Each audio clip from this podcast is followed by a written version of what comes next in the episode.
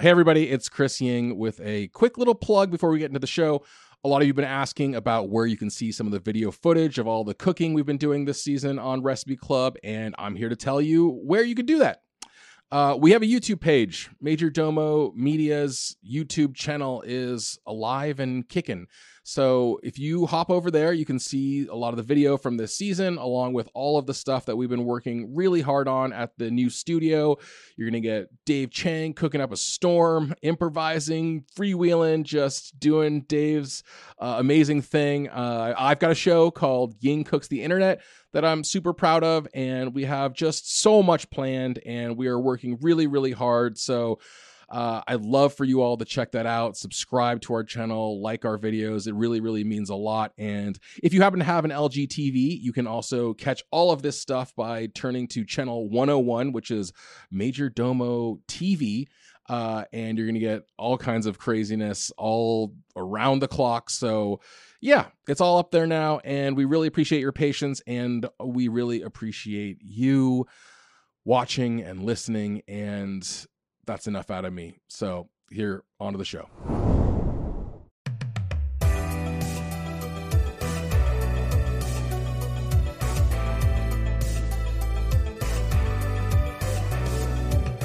Welcome to Recipe Club, the only podcast. What if that was just the whole tagline? What if this is the last? This is the last remaining podcast on Earth. We are recording this specifically for Delta Airlines. If you're on this flight, this is the last podcast available on your flight. Yeah, if you're bored and you had nothing else to listen to. I thought to, this was going to be darker. You. It was going to be like, this is the last podcast right. You'll ever hear. That would be sad. It would be sad. That would I'm be sorry. sad for humanity. If you're wandering the wasteland looking for help, proceed to these coordinates. No, this is the only podcast where you, the listener, get to tell David Chang what to do, and he will listen to you. My name is Chris Ying. Sometimes I wish I was a listener and not a host of this podcast, but I'm, I'm uh, hosting this podcast with the aforementioned David Chang. And our special guest this week, in studio for the second episode running, literary doyen. is literary doyen, future National Book Critics Circle Award winner, future Pulitzer, Pulitzer. Prize oh, no. winner. This is jinxing it, you guys. I'm just going to say it. Future governor of the state of California, yeah. Rachel Khong. Hey, Rachel. Hi. What does doyen mean? Do you know? It's like a maestro. Is it specifically female, but it's like kind of like maestro I like that you've whatever. been calling me this, but you don't know what it means. It just sounds I, good. I, I want to know, like, I, do you know what doyen means? I think it's it has like the same vibe as like a, uh, like a uh, an expert, a, a, a prodigy, a maestro. A woman who is the most, most... all caps. What's respected the... or prominent person in a particular field. Whoa. What's particular mean? Like a cornfield or like a tomato field? What is the male equivalent? Dickhead. A d- We're here with literary dickhead David Chang. Rachel, we've seen you a few times now. You're becoming a regular downtown where the Spotify studios and Major Domo studios are.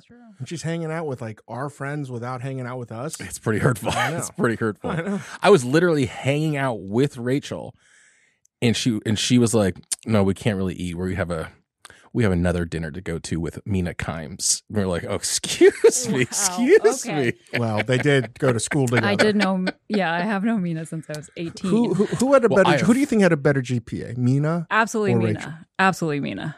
There's no question. Mm, I don't know. No, there's no. She, yeah. Mm. What was your G P A? three point seven five Nate and two sixer.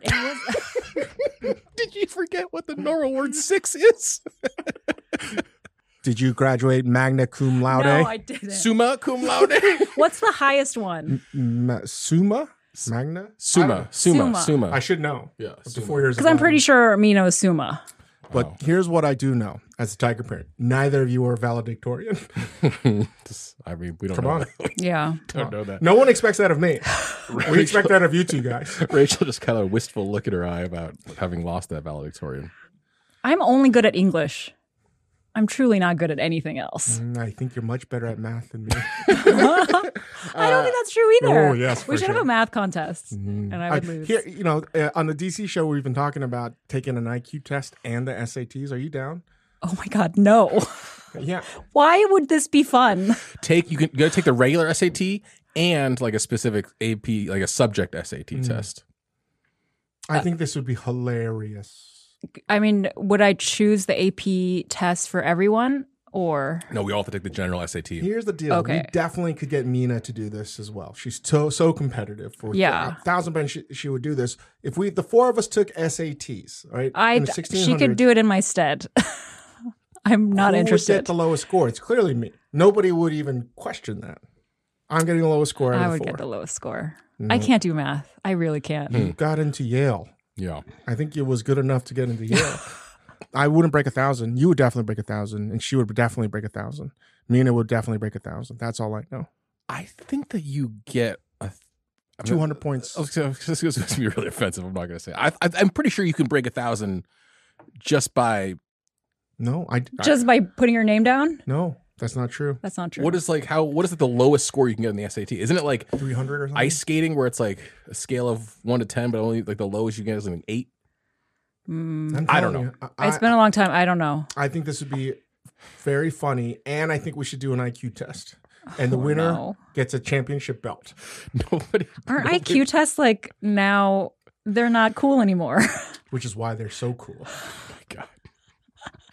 What would you do with your championship I Q belt? You would display that? You'd be like, I have the I'll highest I Q out of four only, people. Out of these four not people. Only, not only would I wear that, I would put that under my social media headline, you know, bio.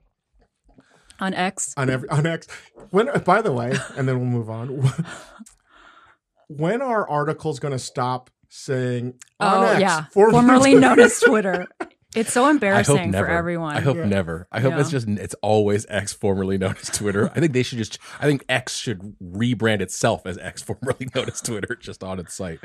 Uh, we are here with Rachel, not to take an I Q test. We're here to talk about the featured ingredient this week, lemons. Mm-hmm. Lemon, the, the yellow orb fruit. Is it uh, an orb? It's a, uh, no, it's a, um, it's like a it's football. Like an, it's like a, it's a little rugby ball. Yeah. Does an orb have to be certain? I don't want to talk about this. Uh, if you Google lemon recipes, you get seven hundred five million results. Lemons. Did I you just guess? Don't agree with this number. With that number of recipes? Do you that think it's not an low? Accurate number. That's like a Donald Trump. It's not an. There size. Are not seven hundred five million recipes, but it is an indicator of if how was, popular. If it, it was is. seven hundred five million recipes. We have a problem. Yeah. Well, what's the search term? Is it lemons or like lemon, lemon recipes? Lemon recipes. Oh, okay. You get seven hundred five so million like results. It's not like the gardeners. Yeah. It's just it's just an indicator of. So like the biggest, when we do the biggest ones, if you do cheese recipes, mm-hmm. you get over a billion results. One billion. There are a billion ways yeah. to cook with cheese. You can put it on stuff. You can put it in stuff. Sometimes under it just stuff. It doesn't make sense with like how many people are lactose intolerant like us. This is true. Yeah, but that doesn't stop me. It doesn't stop us, yeah. It's like iocane powder. I, mm-hmm. I just have to keep on eating it every day and I'll be okay. But we talked about this. Like you, your tolerance is what? Like f- one flat white. Yeah, she can do one flat white is her. She she knows her limits. What do you think if you're not going to have, I don't think you're that lactose intolerant, Chang. But yeah, if you're yeah. if you're gonna like not have what a stomach happens? ache, so what happens? We just had some ice cream. We'll get to this, but I know. But yeah. what hap- what happens when you have two flat whites? What happens? Just what does it feel like? Like Poo Poo City, right? Well, just really smelly farts and like, which oh. is why I'm trying to say is like that's not lactose intolerance. Like a normal no, awesome. And like painful like, yeah, stomach no, no, stuff. Yeah, that I think that's normal. Are I you know talking about my gen- genetic testing? It always says you are lactose intolerant. Yeah. I know I am. Mm. Yeah, I'm just saying a common day is stomach pains and farts. So it's like, but I, I will have thing. I will have abnormal stomach problems. Yes, tummy aches, Poo Poo City. What is Poo Poo City? Poo Poo City is I've like. Seen it. How have you seen it? We were. In, was uh, Chris like, come here, we Dave, look. Event, we did this event that he did something that was, again, we've mentioned, okay. but we can't talk about, but it's the greatest thing I've ever seen in my life. Is this, this the is, same night as the. This is Chris Ying's. You don't the know the naked story. Chicken? No, no, no, no, no. no, no, no that's no. pale. That's this, the opening act for. This. If I was able to tell the world, I swear to God. I this is I'm prone to hyperbole. This is not hyperbole. If I was able to tell the story, what what Chris Yang did, right? And this is after Poo Poo City, right? It would break the internet. It would be greater than Will Smith slapping Chris Rock. It would be that jaw-dropping. And if you had some video footage. If I had video footage. But now you're just not going to tell me what it is? I can, uh, we literally, can literally, literally cannot. But I saw, well, anyway, before that, we went eating. We were eating. And uh, somewhere along the way, we stopped at a grocery store to pick up some supplies because I was I was cooking a dinner.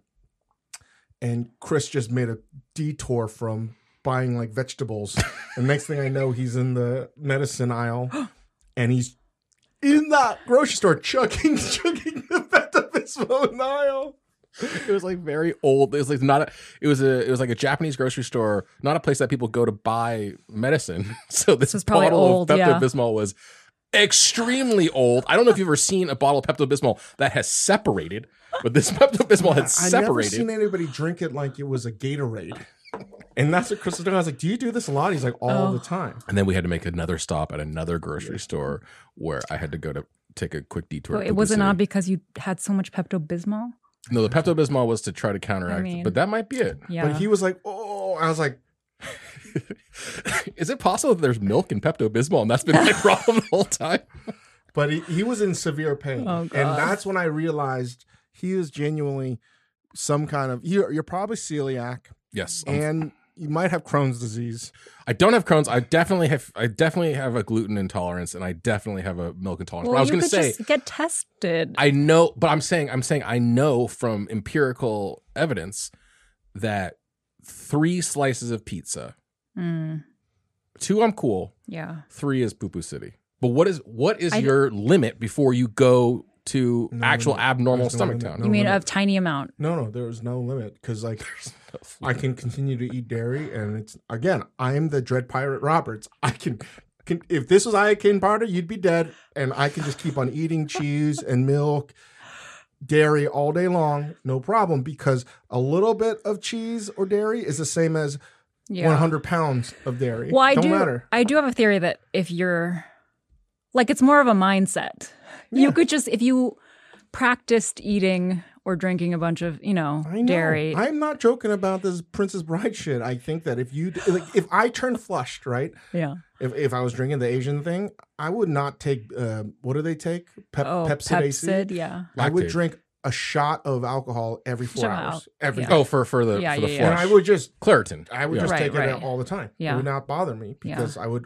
You know, mind over matter here. I Not overcame this. The Asian flush. You should be eating a polio string cheese okay. every hour. Okay. Come on. I'm going to say this. You're both, I, I both respect and admire both of you. That's not true. I think you're both smart people. I think you respect you Rachel way both, more than me. You are both suggesting that the reason why I have lactose intolerance is that I don't eat enough food.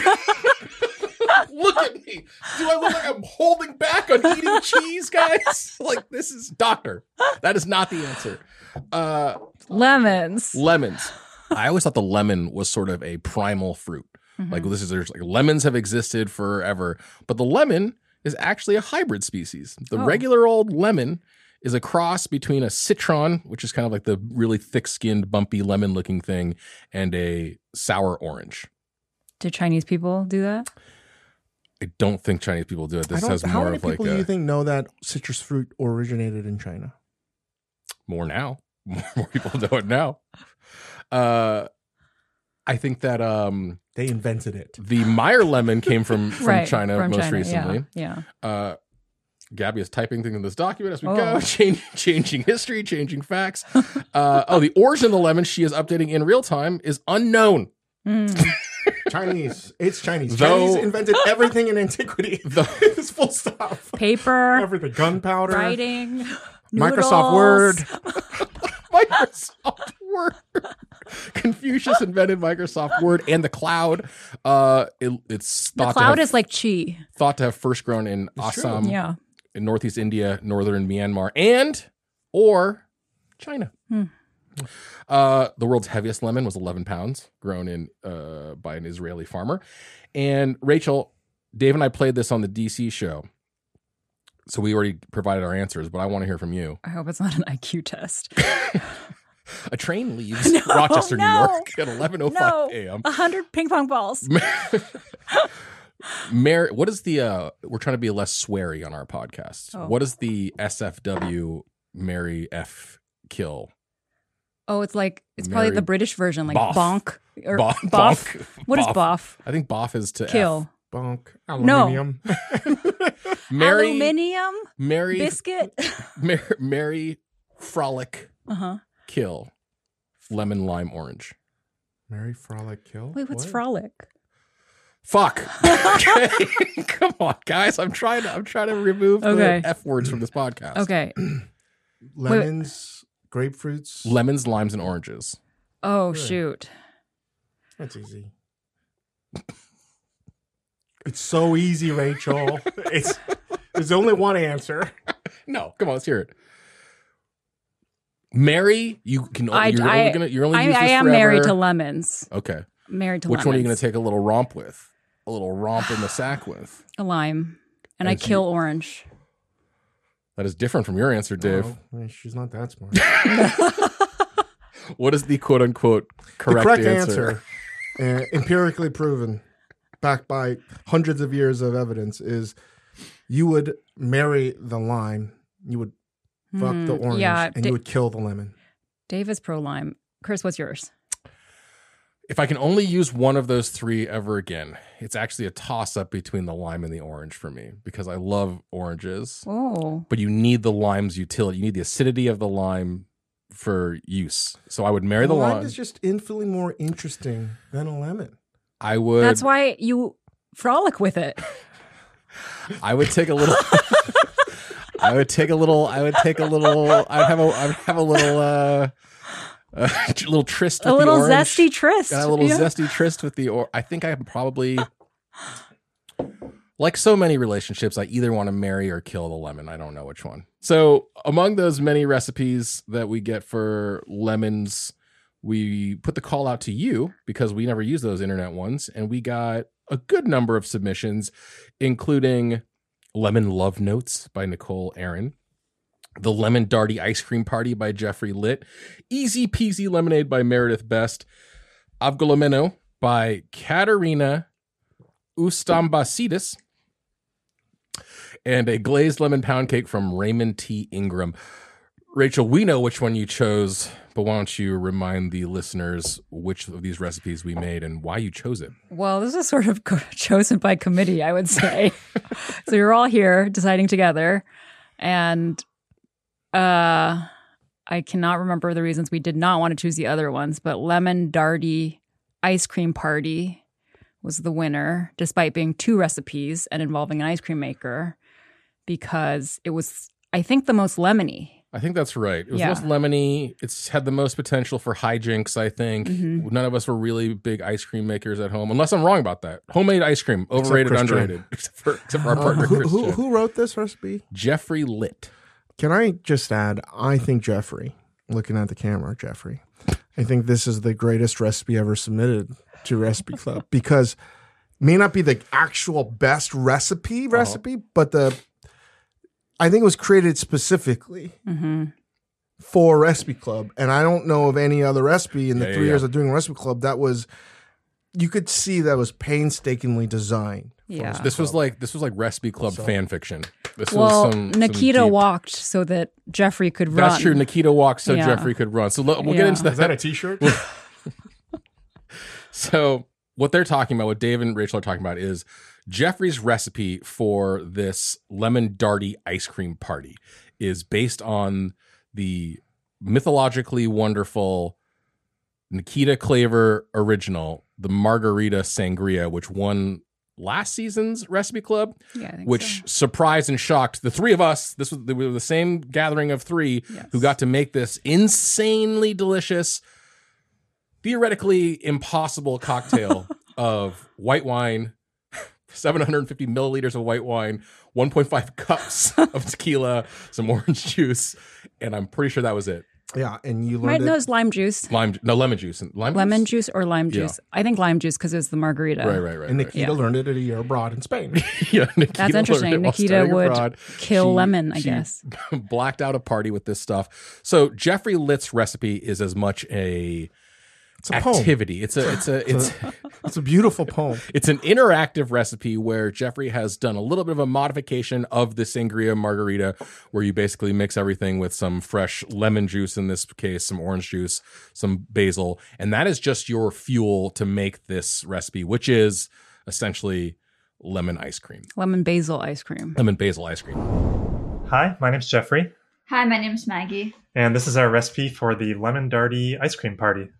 I guess a relevant fact about us is that we really love eating ice cream, and we eat very large quantities of ice cream.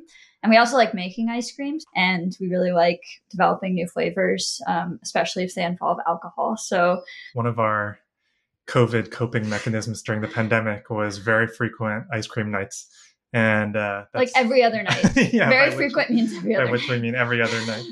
We were just having dinner one night. It was a hot night in Boston, and we were thinking, you know, Uh, it'd be a nice time to make some ice cream. We had some ideas for flavors. And then we thought, you know, we're huge fans of the Margarita Sangria recipe from the previous season of Recipe Club. So what we did is we decided to develop a cocktail based on that and then develop an ice cream recipe while we were drinking that cocktail. And so that's what the wedges ended up with here is our ice cream recipe developed under the influence of a uh, what we call the lemon darty cocktail.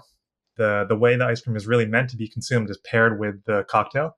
And so if you don't have the cocktail while you're eating the ice cream, you're really not going to get the full experience. And you might think, you know, the flavors are off or something, but that's actually on you for not drinking the cocktail as you were supposed to while you were making or consuming the ice cream. Obviously, the twenty minutes is going to be interesting to see how that goes down. And the Malaysian fusion just sounded really delicious. Looking forward to hearing what went down. So you make your cocktail, you pour yourself some, you drink it, and you start steeping some fresh basil in heavy cream, half and half, sugar, lemon zest, vanilla, and some uh, non-fat milk powder. Uh, meanwhile, you whisk together six egg yolks, then temper that with the cream, uh, the basil-infused cream. You basically make a creme anglaise, add a little bit of tequila at that point, just enough to give it some flavor, but not so much that you're going to affect the freezing temperature. You chill it in the fridge, then you churn it in the ice cream maker or... in Dave's case, not of your choice. Uh, and then all the while you should be drinking this lemon darty. I guess a darty is a daytime party, hmm. supposedly. Um, there's maybe also a dirtier definition that I'm not supposed to know about or something. But that is the that is the recipe as was submitted to us. Before we get into how we do this, Chang, generally speaking, homemade ice cream, overrated, underrated. I don't know. I, that's not something you make at home. does not does not compute. Why would I make it at home when I can buy it? Rachel, do you, have you made homemade ice cream before this? I, I mean, I, I had a phase. I would say, like, yeah, like after college. Whoa, whoa, whoa! When she was sowing some wild ice cream oats, wow. some ice cream oats, maybe maybe a, a year or two. But then I did. You have a wild. signature flavor? No, I like peach. Oh, peach ice cream. Yeah. Okay. Didn't know this about Rachel. She was very risque back then. Yeah. It's my wildest time. Eli, there's something I have to tell you before we before we get married. When I came, when I got out of college, I had a phase. Chang, top three ice cream flavors mm. in the world. Oh, gosh. Hmm. Off the top of my head, yeah. just because I had it recently. Pralines and cream, Baskin-Robbins. Oh. Absolute delight. Oh. It is, you know. It's like, you know, uh, I don't even know what kind of book. Yeah. It's like always going to be in fashion, or some student's always going to have to read it like Plato or something like that. It's just always good mm-hmm. if you're into philosophy. I think we have to talk about Chris and Baskin-Robbins, yeah. don't yeah. we? Spent a lot of time in the back of a Baskin-Robbins eating pralines and cream for sure. Like Slimer from Ghostbusters. rah, rah, rah, rah, rah. Yes. Wow. I was more like a golem. I would I would slink out and be like, can I have some more ice cream? And then go back. Um, number two, I would have to say the flavor when Christina Tosi made cereal milk ice cream. Mm. That was whew, very, very yummy and very, very delicious.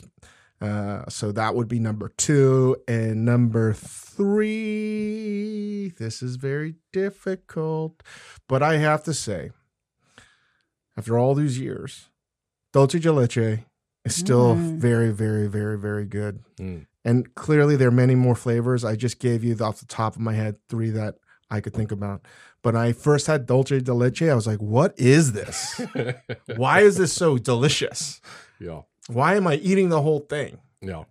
And it's probably not even like cool anymore. But when it first came out like twenty years ago, I think everybody was like, what the fuck is this? uh, Rachel, do you have a three? I'd, uh, no, I'm panicking. Rocky, I Rocky, Rocky I actually, Road? No. I actually love Rocky Road. No, no me gusta. No. I'm basic as hell. I'm a cr- cookies and cream man. That's the worst. I love cookies and cream. You know why it sucks? Frozen Oreo filling is not mm. good. It's not palatable on the tongue. It's not, it doesn't melt. Hurts it the tastes teeth. Like Crisco. It's terrible. The texture of the the, the cream is terrible. Is bad. The cookies be good. No, it's, it's, it's, it's cookies, bad. It's cookies bad. Very bad. Very good. Uh, I also I also have a orange sherbet. For... You're an or- orange sherbet dude. Oh. Don't ever. Don't you don't you dare. Don't you Rainbow sherbet. Dare. That is my kid. You know you know what kids go crazy for? Rainbow sherbet. Rainbow sherbet. Mm. And they also love Cookie Monster. This is disgusting. Cotton candy flavored ice Ew, cream no. is absolutely horrifying. You uh, know what the worst fla- flavor is? And I saw this when I had Baskin-Robbins. I, I took Hugo there for the first bubble, back. Bubble gum. No, I, I can deal with something like that because that's a novelty. Somebody wanted chocolate chip mint, a chocolate mint, whatever that flavor, mint the chocolate green, chip. mint yeah, chocolate I don't chip like that. Shake. And I, I, I almost had to put earmuffs on Hugo. I was like, those words can never be uttered again. That is the worst flavor. It's like eating a mint, like Andy's chocolate ice yeah. cream. It's yeah. terrible. The worst flavor. It's just like cold toothpaste. Yeah, it's terrible. Mm-hmm. Uh, so back to our subject at hand here. We have the Lemon Darty Ice Cream Party, which has a cocktail component and an ice cream component. Like Dave said, it is a bespoke Recipe Club recipe submitted by Geoffrey Litt. Thank you, Geoffrey, for doing that. Everyone should step up their game and make recipe like Geoffrey's, quite frankly. And if you don't, we're not going to ever... You know, it's just not going to be as good. You Which isn't absolutely. to say that you should give us two recipes at the no, same just time. Make it just bespoke. Yeah. No, just take care. Just do better. Quality always wins. Just, just be better. Uh, but of course, on Recipe Club, the way we play our little game here is that we did make the original Lemon Darty Ice Cream Party ice cream. We all tasted it as well in the studio. Uh, I think it was very delicious. Actually, very it, was a, it was a really nice yeah. ice cream recipe, and I think the little hint of tequila was uh, very enjoyable. But then we take things further because we cannot stop ourselves. We take a spin on the wheel of death, which is right here behind Rachel and Dave, to give us a constraint under which we had to recreate this Lemon Darty ice cream party. Dave took his spin and landed on probably, I would say, the most difficult task on that list, under twenty minutes. Mm. Ice cream from scratch. In under twenty minutes. If you've seen the movie Oppenheimer or read the book American Prometheus, effectively I was uh, one of the first scientists, I think Niels Bohr in University of Chicago, that had to create the first amount of plutonium. And what was created, the actual amount, was like that amount.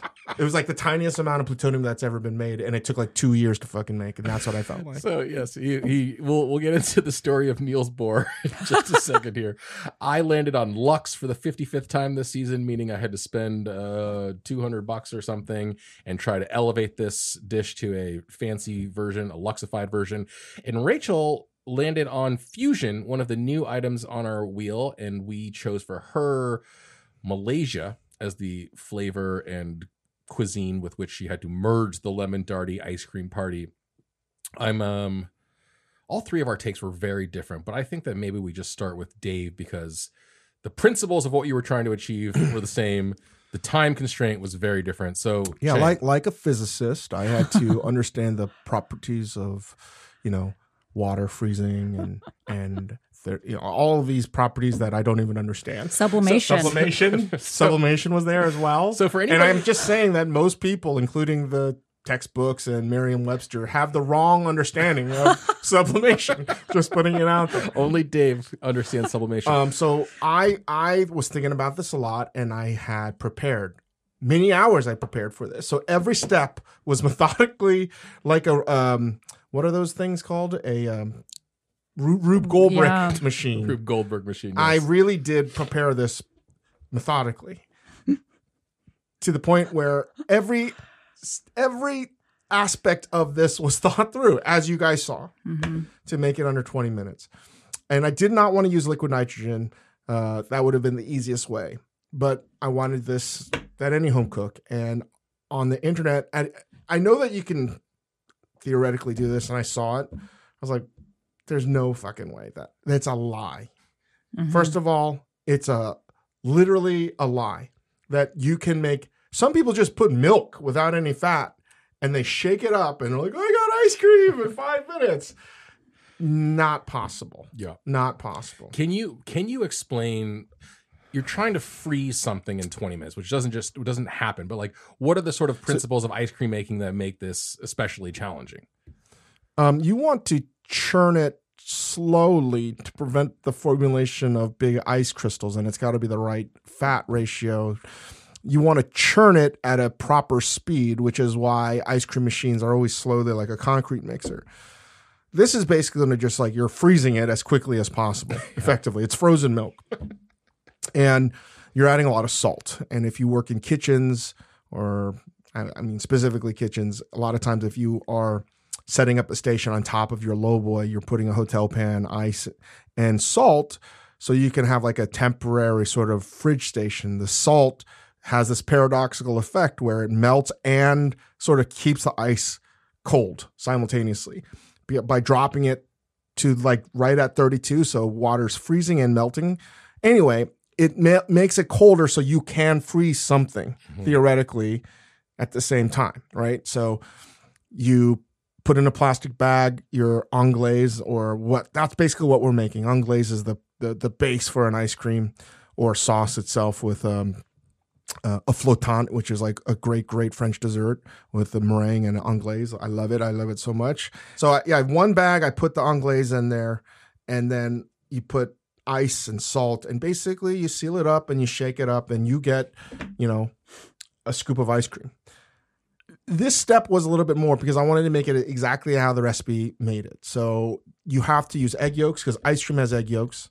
Gelato does not have egg yolks. Um, so I had egg yolks and I made a double boiler, and I, I wanted to make it all in an any day in a microwave, but I realized like I don't know if I could do that in time.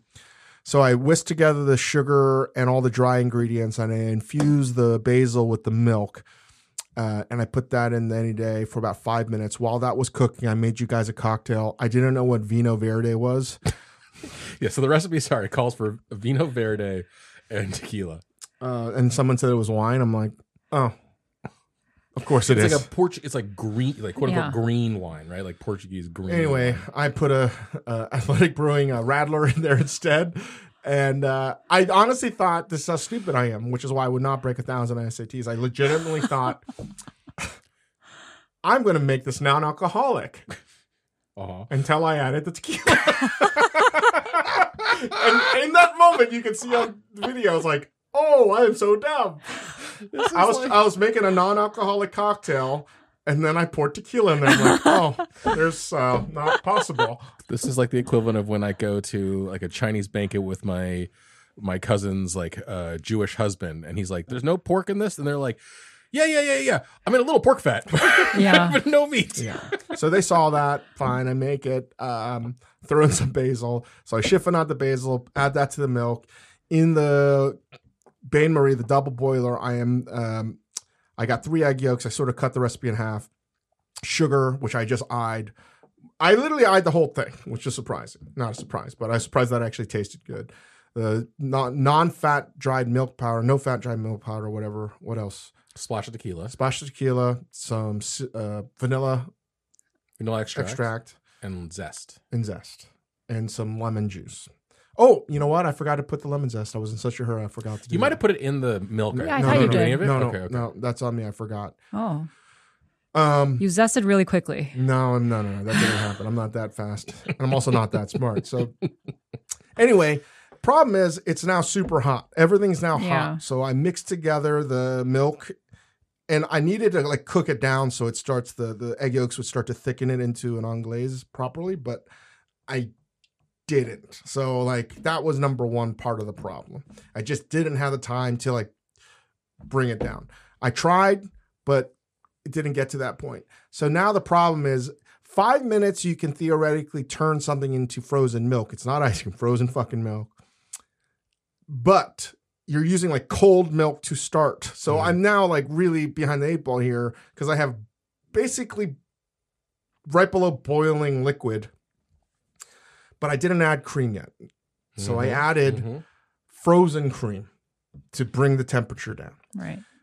The other thing I did, one of the best ways to bring down food temperatures in restaurants is if you're making a lot of stocks and soups and things like that, is you can buy these um, ice cube containers. They're like batons almost. And you can drop them into a container of soup or liquid and it'll like, it's the best way to bring down um, uh, a liquid. Another good tip if you're listening is to reduce down whatever liquid you're having with, and just, I just know how much you're doing and then replace that with the volume of ice, mm-hmm. and it'll bring it down. So having done that many times in my career, I was like, okay, so I have one bag, I put the liquid in there, the anglaise, and then I'm going to put another bag of ice in that bag. So right. It's like almost like a, a baton of ice cooler, right. Cooling it down, surrounded by ice. Right.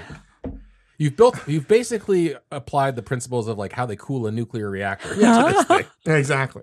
In Ziplocs. But in Ziploc bags. Unfortunately, it turned into Fukushima. It really did. Um, what they also don't talk about when you're shaking it up is if you also add salt, it also makes the bag colder. Mm. So even if you, your hands are freezing, mm-hmm. just straight freezing. So I knew, I was like, man, I need to find another way. So you need to agitate the milk to help it get to the the, the, the frozen process so, by shaking it. So I was like, maybe I'm going, what I'm going to do is I'm going to take the KitchenAid and I'm going to freeze the bowl as well. So I take that out. I pack that with ice. I use ten pounds of ice oh my God. as well. Uh, in this whole process, I use about ten pounds of ice and salt. Then I was going to add a little bit of water so I could fill in the gaps, um, the air pockets in the KitchenAid. And I put in the dough hook as well, not the paddle, to help swirl it around and agitate it. In theory, like, like again, communism is a beautiful idea in theory, but in practical use, not doesn't work so well. And uh, this is why you test. This is why, you know, in, in the in, in the lineage of Niels Bohr, and all of the great physicists at the University of Chicago, I did experimental physics, and I tested it out, yeah. and guess what? It doesn't fucking work. It doesn't work. It doesn't work, and I um, I had to pivot rapidly. Well, I want to I want to make sure that our listeners understand the setup, because I, I I can see it in your mind. I don't think it was Niels Bohr. I think he was in Copenhagen. I can see it in your in your mind's eye. So, for anybody who wasn't isn't necessarily following, you have one Ziploc bag with maybe a cup of the creme anglaise yeah. in there.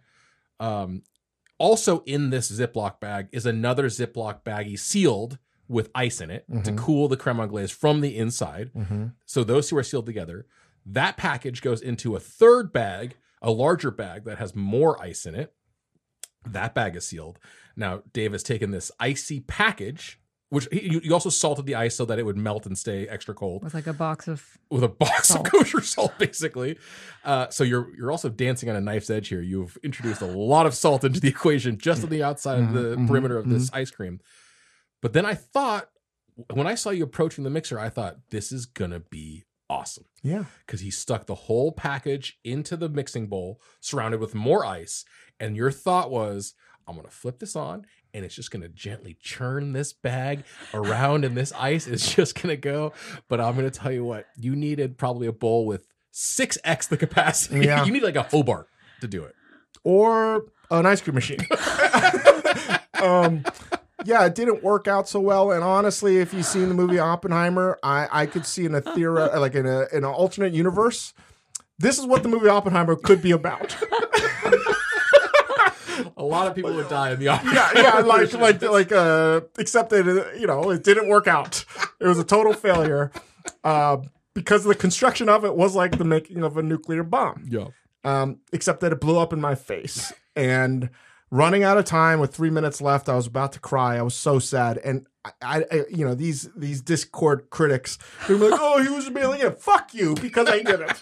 I fucking tried to make this fucking thing work, and it blew up in my face.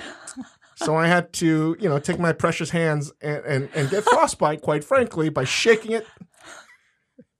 You just, you didn't even, you plunged your hands straight into mm-hmm. this ice bath. And so, again, to be clear, like, salt raises the freezing temperature. So now you have water. You're dunking your hands into water that is below freezing. Mm. So now the water is like twenty, twenty-five And the reason why I want to use ten tons of ice is because of the volume of ice is going to ensure that the temperature will stay. Super, super cold. Right. Yeah. It won't make it twenty below, that's not the point. I'm just like to ensure a, a, a constant state of temperature because I'm a fucking scientist.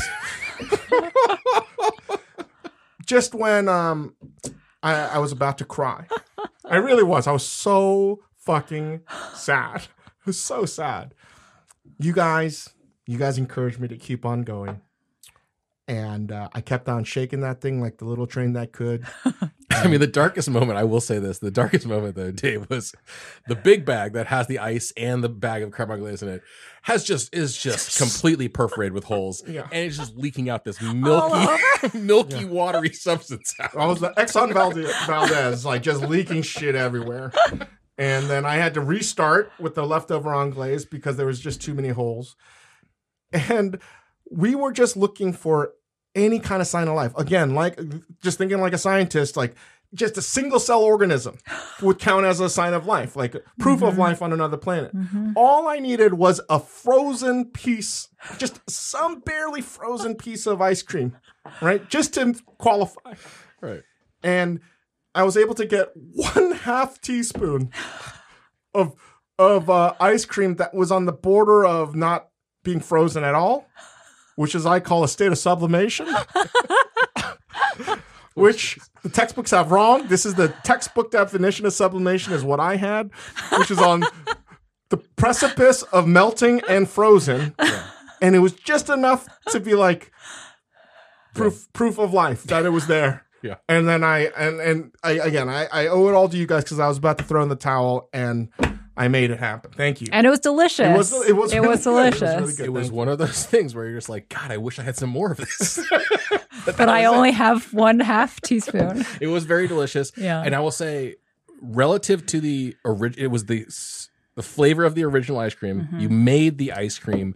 This recipe has. It tasted just like it. It's a tiny quantity, but like, oh my God. You you pulled it off. You did pull it off. Yeah. It, and I joked that Greta Thunberg would be really upset at my carbon footprint and waste. But I would just want to say, Greta, I didn't use any electricity. He tried to, but the machine Yeah, he work. tried to. I did try. I did try. Uh, so that is Dave's, I'm going to say, successful yeah. under twenty I, minutes. Thank you. Lemon Jardy ice cream party. We so got impressed. a cocktail out of it, the whole thing. Yeah. So for my Lux approach, I... just try to kind of take this ice cream idea and, and generally with the Lux one, I'm trying to like integrate more expensive ingredients to it or whatever. But I thought maybe if I could do this Lux with basically the same recipe, but try to fancify it a little. So I landed on a baked Alaska. So I made, my idea was to take the tequila out of the ice cream recipe and then use that to sort of flambe my uh, baked Alaska. So I made the ice cream. I made another batch of the ice cream with no tequila in it. Then I went to make a cake. I didn't want to. Do, I was going to do this all in the privacy of my own home, where I could fail uh, in in private. But Dave was like, "No, no, no! You have to make it in the studio so we can all see." So I don't know how to make a cake, but I try to make this basically like a, a sheet cake. Um, and I thought, okay, I'm just going to make like a vanilla cake. And then I thought, oh, tasted very British. It was, it was a very. It was a right. It was I thought a, it tasted very I was British. Making a pudding, a pudding, and I. As I was rifling through our refrigerator to the studio, I saw a, a quart of the hibiscus syrup, the jamaica mm-hmm. syrup that I had made for our watermelon episode. And I thought, oh, this is going to be awesome. I'm going to pour some of this hibiscus syrup into my pound cake, sheet cake thing. It's going to turn this brilliant red color. It's going to contrast with this sort of light, pale yellow ice cream. And it's going to be awesome when you cut into it. And I'll say this, when I creamed together some butter and sugar and I added this hibiscus syrup, it was this beautiful, vibrant pink color. And then I started adding some flour. And then I added a little bit, uh, what else did I add? I added some sour cream, I think, to it. And with each successive addition to this thing, it went from this brilliant fuchsia to just the grayest gray that has ever grayed the entire world. And I thought, I was still hopeful. I thought, you know what might happen? I might mm. bake this and it'll it'll turn into, it'll turn back pink. The butterfly. Something. Can I tell you what I thought it was? I didn't know about the hibiscus. I literally thought you made a black sesame cake. it was oh, the, it, it did was, look yeah, like that. It was, exact, yeah. it was the exact gray color of a, a sesame cake. I said it looked like I had made a brilliant red cake, but it was only being shown in black and white. It was just gray as gray can Aww. Be. Taste was fine. Taste was sweet. It was a. It was texture was fine. So I made this cake. It came out pretty gray. I cut a round. Um, I used a bowl as a mold, and I cut a little a circle out of it. Then I packed some of the ice cream. Uh, I, I lined it with plastic wrap, and I packed some ice cream in there. Froze the whole thing together, and then made a meringue out of the egg whites from from the recipe. Um, the unused egg whites, and put it all around my my my uh, baked Alaska.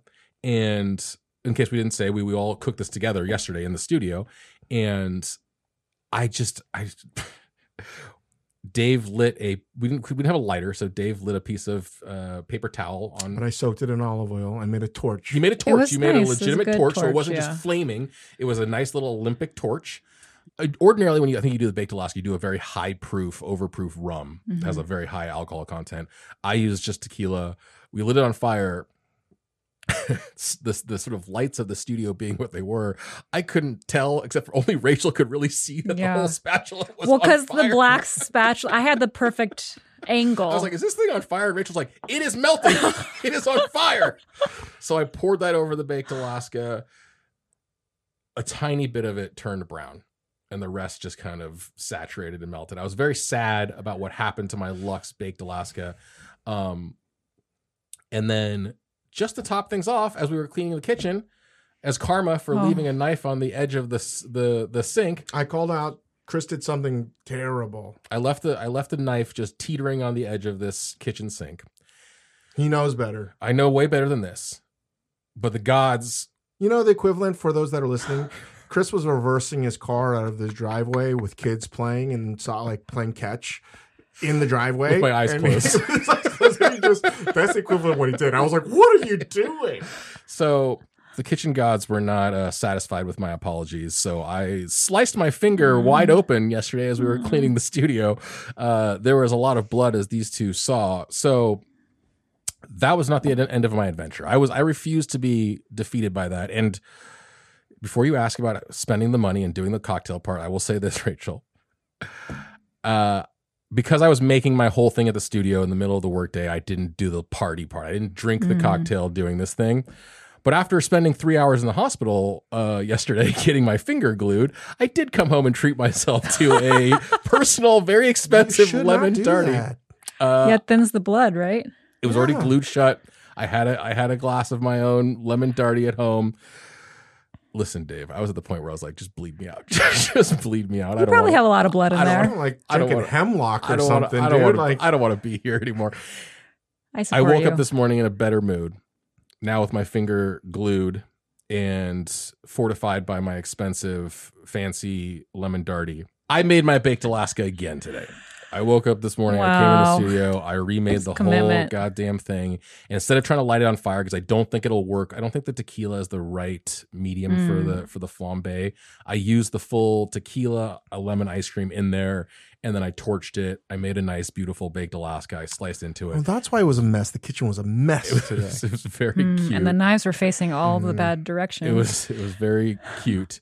So that was my my luxified version of the lemon darty ice cream party, which turned into a sad sob story. Can I just add, you probably spent five dollars on this, but hmm. you do qualify for the two hundred dollars minimum because of, of the hospital, hospital bills. Yes, that's true. So what I what I lacked in ingredients, I made up for in a very expensive trip to the hospital. Wow. Uh, Rachel. Yes. You drew fusion mm-hmm. and Confusion. took this lemon, made this lemon ice cream into a Malaysian uh, party. Yes. So I didn't know what I was going to do. I thought, I'm just going to get a bunch of Malaysian ingredients and see where they take me. I went to my local Seafood City, which is like a Filipino grocery store, and just looked around for things that I thought would work well in this recipe. So I was thinking calamansi lime. I thought maybe lemongrass ice cream would be interesting. I thought, uh, I don't know, like tamarind. I was mm-hmm. just like looking for whatever they had, basically. I went, the pickings were very slim. um, they didn't have many vegetables or fruits. Like I thought like some exciting exotic fruit, like a rambutan or something. I don't know. There was none of that. There was none of that. So I just went to the freezer aisle and I got some frozen calamansi lime juice, uh, which is, you know, like a Malaysian mm-hmm. I, how would you describe it? It's like a little orangey, li- limey lemon thing, calamansi. It's, it has a very distinct flavor. It's a tiny, powerful yeah. lime. Lime mint. It's orange on the, yeah. A lime mint. It's a lime. It's a really a powerful yeah. lime mint. But it's like my favorite little guy. My favorite little guy. So there, I got some frozen juice. I went to the, well, I got some frozen pandan, uh, what was your quote yesterday? I got a shit ton of yeah. I got a, sh- a yeah. shit ton of pandan. I mean, I just used so I got this huge bag of that. What is pandan for the people that don't know, and why is it so important in the cuisine of Southeast Asia? You have five minutes to debate. Oh your no! Well, pandan is like gives a lot of Malaysian desserts. They're like green coloring. Sometimes people put it in like chicken rice, even. It flavors a lot of stuff in Southeast Asian cooking. I don't really know what it, it's like a grass kind of, right? It's like a sort of palm or something. It's like big, long, yeah. It's like, like big grass big that grass. smells almost like vanilla mm-hmm. and is really delicious. Um, so I was hoping for fresh. I was hoping for fresh all of these things like calamansi, pandan, lemongrass. There was no lemongrass. There was none of that. So I thought, I'll just get this stuff. Right before I checked out, I saw some dried tamarind. So I was like, well, it was like that dried, fresh tamarind kind mm-hmm. of, you know what I mean? Just like in a box. I was like, I'll get that and maybe that can go in my cocktail. So I went home. Um, I I guess I'll describe the cocktail first. I did lemon juice. I did gin and Benedictine, which are ingredients in the Singapore sling, which I thought like would just be a fun riff on this more maybe Spanish Mexican style recipe. And Benedictine is actually this like herbal liqueur that is really popular in Malaysia for some reason. I think Malaysia is like the second, it's like America drinks Benedictine allegedly, and then it's Malaysia, and then it's Singapore.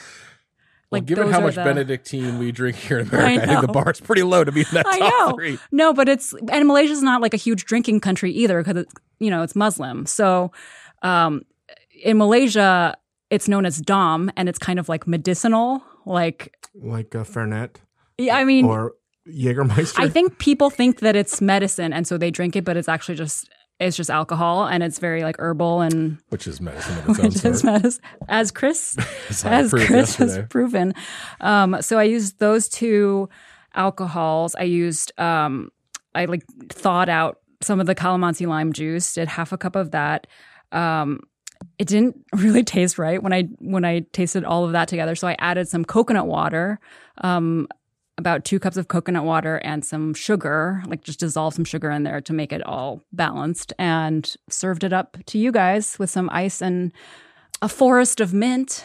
It was a beautiful cocktail. And I said repeatedly, this looks like some hip hipster Gen Z restaurant cocktail because it had a flourish of living green. It was like a living green wall in the drink with this retro. We happen to have some like retro glasses in the studio. Rachel poured her cocktail in there, and then we she had this living the living mint. Mm-hmm, the living and mint. It was just, you know, rather than just a a single leaf or just muddling at the bottom, it was like this yeah. little Jumanji, like the jungle. a little jungle crawling out of there. It was very, very cute.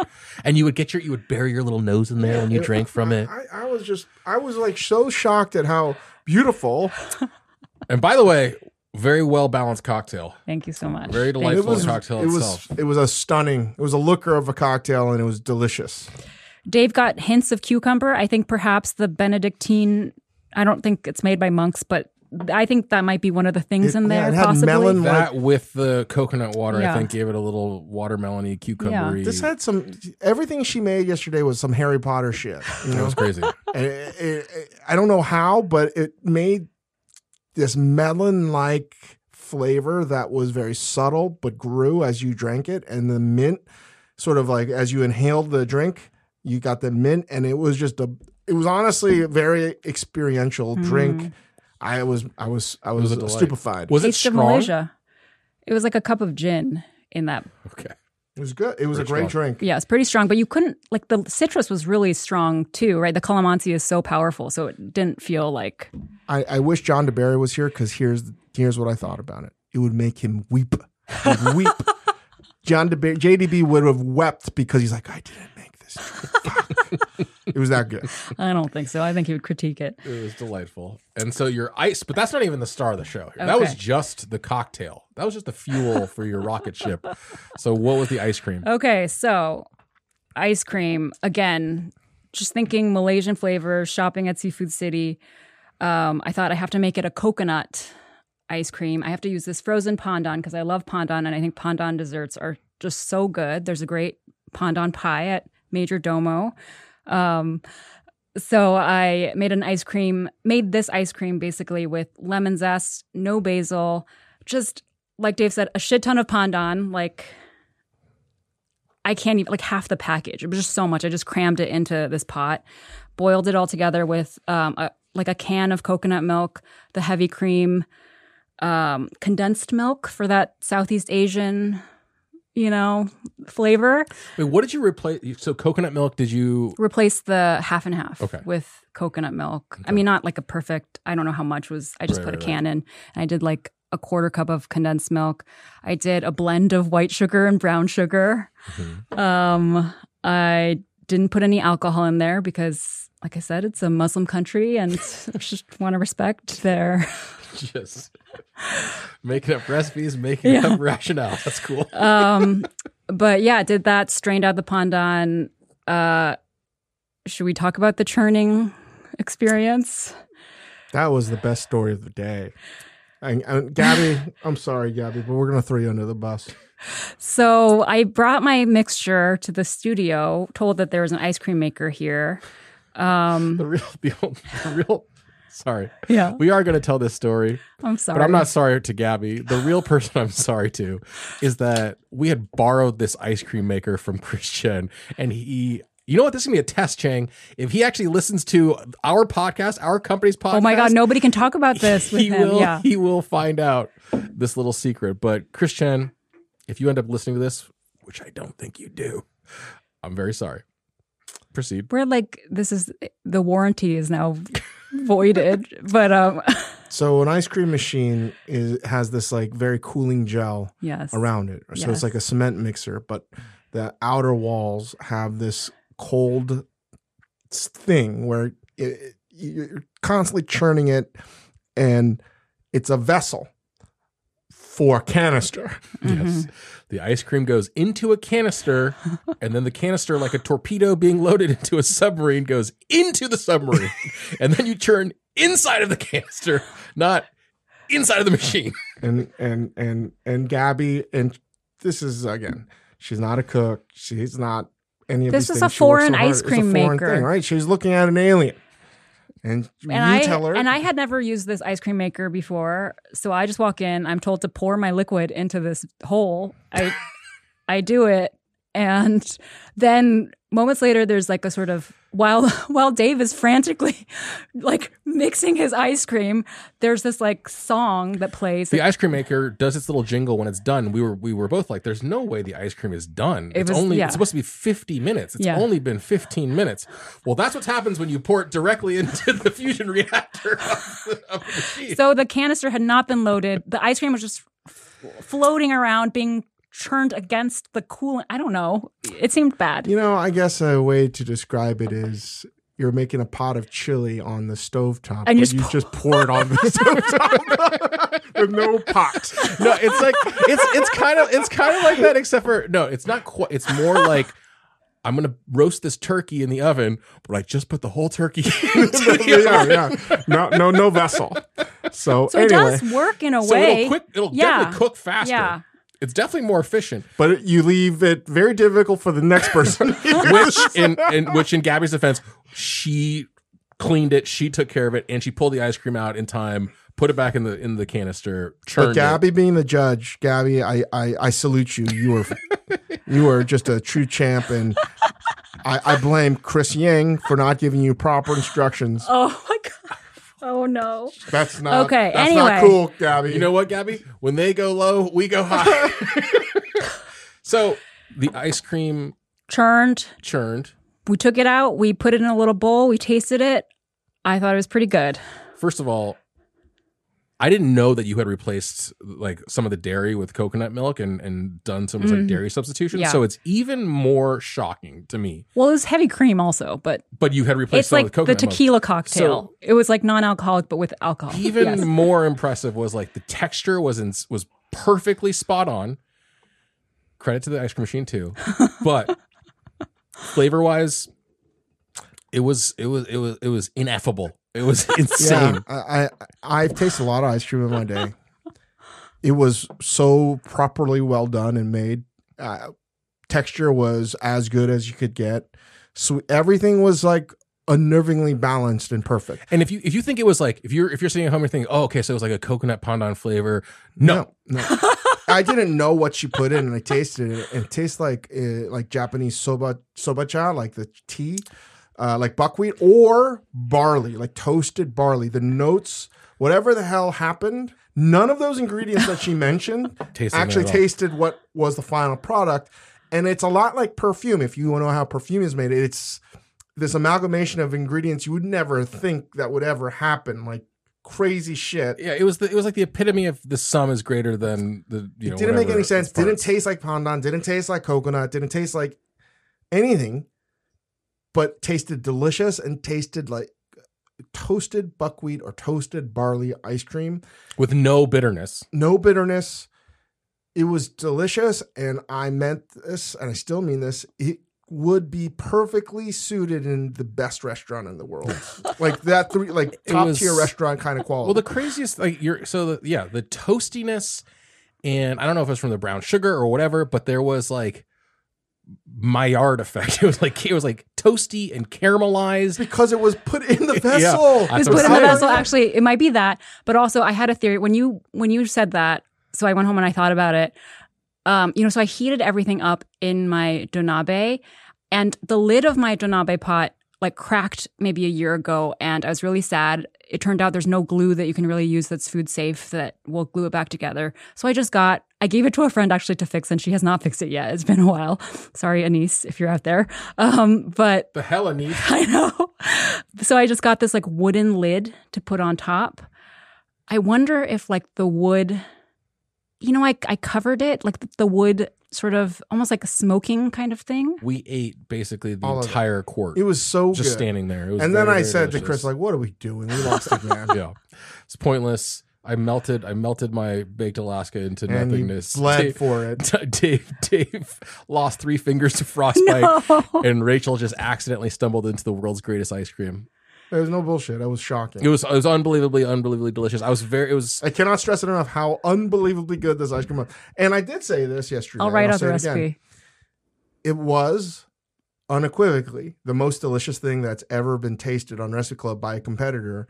And granted, that's not a huge, you know, pool of data because this is not. Yeah, we haven't been eating each other's stuff. But also, I know yeah. that like of the things that I've tasted, like. This is the only thing we've ever made that belongs on like a, the top echelon of restaurant. Well, show. I'll tell you what, it's better than anything I've made for the show.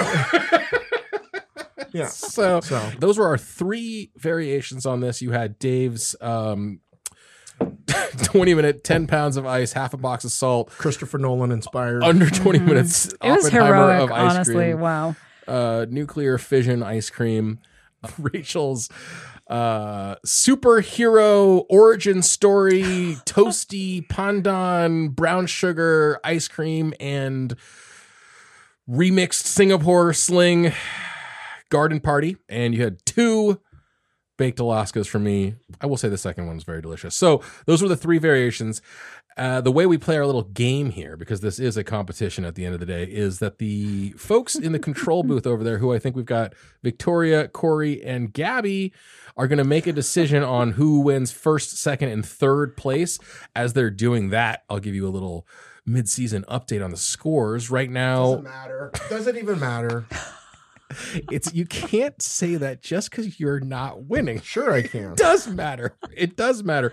It ma- You know who it matters to most of all? John DeBerry, who's leading the season with an average score of nine point four zero. A t- two-way tie for second place. We've got Priya Krishna and Brian Ford Whoa. with a score Great. of nine point two five. Good job, guys. Wow. Dave Chang has nine point zero seven. The fallen angel has fallen from grace here. Former former leader, early season leader. If I can't win, no one can. Oh my God. Uh, in fifth place, but probably not for long, with a, an average score of eight point eight three, Rachel Khong, and uh, yours truly in the caboose. I've got an eight point seven six average. Uh, just so you know, as we, as we wait to get these scores in here, you can play along with us. All these recipe submissions, many of them come in through our Major Domo Media Discord server, where you can also spin the wheel and cook these recipes for yourself. You can also vote. And win Major Domo Gold. And win Major Domo Gold. All right, Booth. All right, uh, in third place, we have Chris. Rachel, you knocked it out of the park. You're in first place. Dave, I also think you had a really tough challenge ahead of you, and you were able to break the sound barrier, as you say, and that brings you to second. I think we could all be tied for first place. No. Why doesn't I, that work? This, this Just to is... nudge the bottom caboose like up a little thank, bit. Thank you, judges. Thank you, judges. I'm, I'm honored. Pure, and I'm just grateful pure, to be part of this. Thank you, judges. Pure, uncut bullshit. And I am storming the control booth after this episode is over. So... next time we're on this bullshit podcast, we'll be making ube recipes. Oh, yeah. Uh, so, Rachel, you had, let's see, one, two, three. You have ube Basque cheesecake from Ankita Krishnan, uh, ube cookies from Cecilia Wong, also ube cake from Cecilia Wong, ginatang bilo bilo from Leanne Cruz, a Filipino dessert soup, an ube horchata from Hugo Ta, and sweet potato hopia, hopia squares from Brandy Yamada. Where do you want to go, Rachel? We're going to do sweet potato ho- hopia squares. Okay. A, yeah. uh, a Hawaiian dessert mm-hmm. originally made with Okinawan sweet potatoes, but now made with ube. So uh, next time the three of us gather, we'll be making the sweet potato ha- hopia, hopia, hopia, hopia. We're going to learn how to pronounce that. We're going to learn how to pronounce it pre- pre- correctly, Brandy, but we're not going to be making it by the book. We're going to be making it the way the wheel tells us. So uh, Chang, you want to give the wheel of death the first spin? God mode. Oh, healthy, please, healthy. Oh, shit. Wait, what's that? That's Doomsday. Apocalypse. Doomsday. Dave will be making his... I do not think his... ube is available. no, Actually, there's... one of these yeah. has a ube-flavored, like, condensed milk. Yeah, okay, okay. there's so, that. Right. That's you actually that. all the other it's recipes a, have, like, a, extracts, It's, it's crazy how many yeah. Doomsdays I've had this year. Rachel, okay. give it your spin. Rachel... No. Rachel will be making her sweet potato squares no. in under twenty minutes. And uh, give me a spin, Dave. I will be doing it slow cooker. Oh, Dave loves it so much. I mean, honestly, this is like, like putting the turkey in the oven.